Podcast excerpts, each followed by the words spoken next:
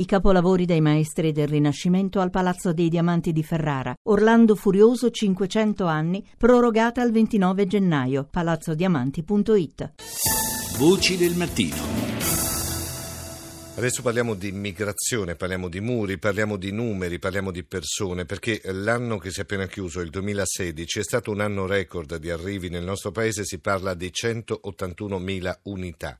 Eh, questo lo certifica l'agenzia europea Frontex dopo che nei giorni scorsi i primi dati erano stati diffusi dal governo italiano. Si tratta del numero più alto mai registrato su quello che l'Unione Europea definisce la rotta centro-mediterranea con un incremento del 20% rispetto all'anno precedente.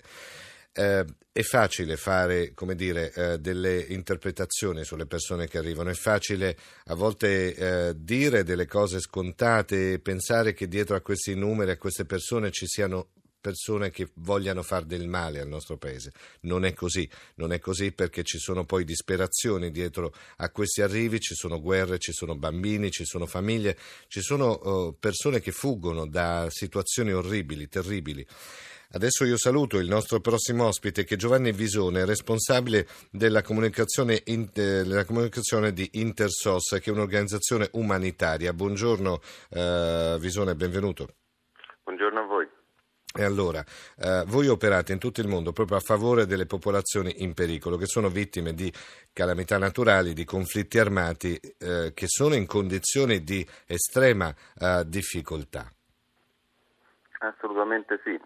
E mm, lei prima diceva che sono arrivati 180.000 persone. 181.000 esattamente, sì. Quest'anno in Italia, che, che, è stato un nuovo record, ma eh, anche un altro record si è superato quest'anno perché sono in totale oltre 60 milioni i profughi nel mondo, tra persone, cioè le persone costrette a fuggire dalle proprie case o per causa umana, per guerre o per i cambiamenti climatici che producono siccità, carestie mm. che costringono ugualmente le persone a fuggire.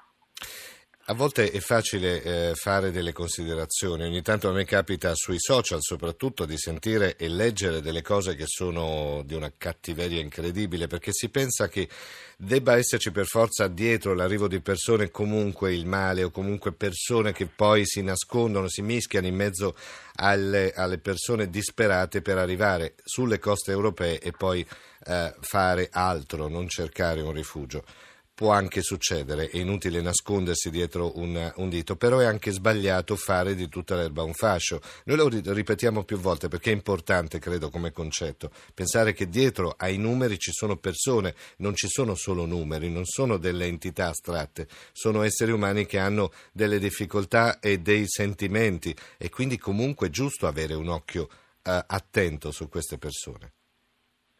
Ma assolutamente sì, tra l'altro 60 milioni di persone vuol dire praticamente lo stesso numero della popolazione italiana. Sì. e ovviamente eh, dentro quella popolazione ci sono, per, per, generalizzare, ma insomma ci sono i simpatici e gli antipatici, i poveri ricchi, i, i buoni e i cattivi, eh, le donne, i bambini, gli uomini anziani. Ed è, è qui e noi abbiamo voluto chiamare, dedicare una campagna, dare questo nome, li chiamiamo per nome, proprio perché dietro ognuna di quelle persone c'è poi una storia particolare e il lavoro dei nostri operatori che è vivere accanto a quelle persone, sì. soprattutto a chi ha più bisogno, eh, vuol dire farsi carico di tutte quelle storie, appunto, come dico, ognuna, ogni storia è diversa. Insomma, è importante diversa. pensare che non ci sono numeri, ma sono nomi, forse quella è vero, la vera chiave di volta, no? Sì, Guardare che non umani. ecco, ci sono esseri umani, quindi quel 181.000 non è un numero, sono 181.000 esseri umani, comunque con storie particolari, singolari, uniche e con delle sofferenze incredibili che bisogna capire, bisogna uh, anche accogliere nel migliore dei modi per quanto è possibile. Allora io ringrazio a questo punto Giovanni Visone, responsabile delle comunicazioni di Intersos.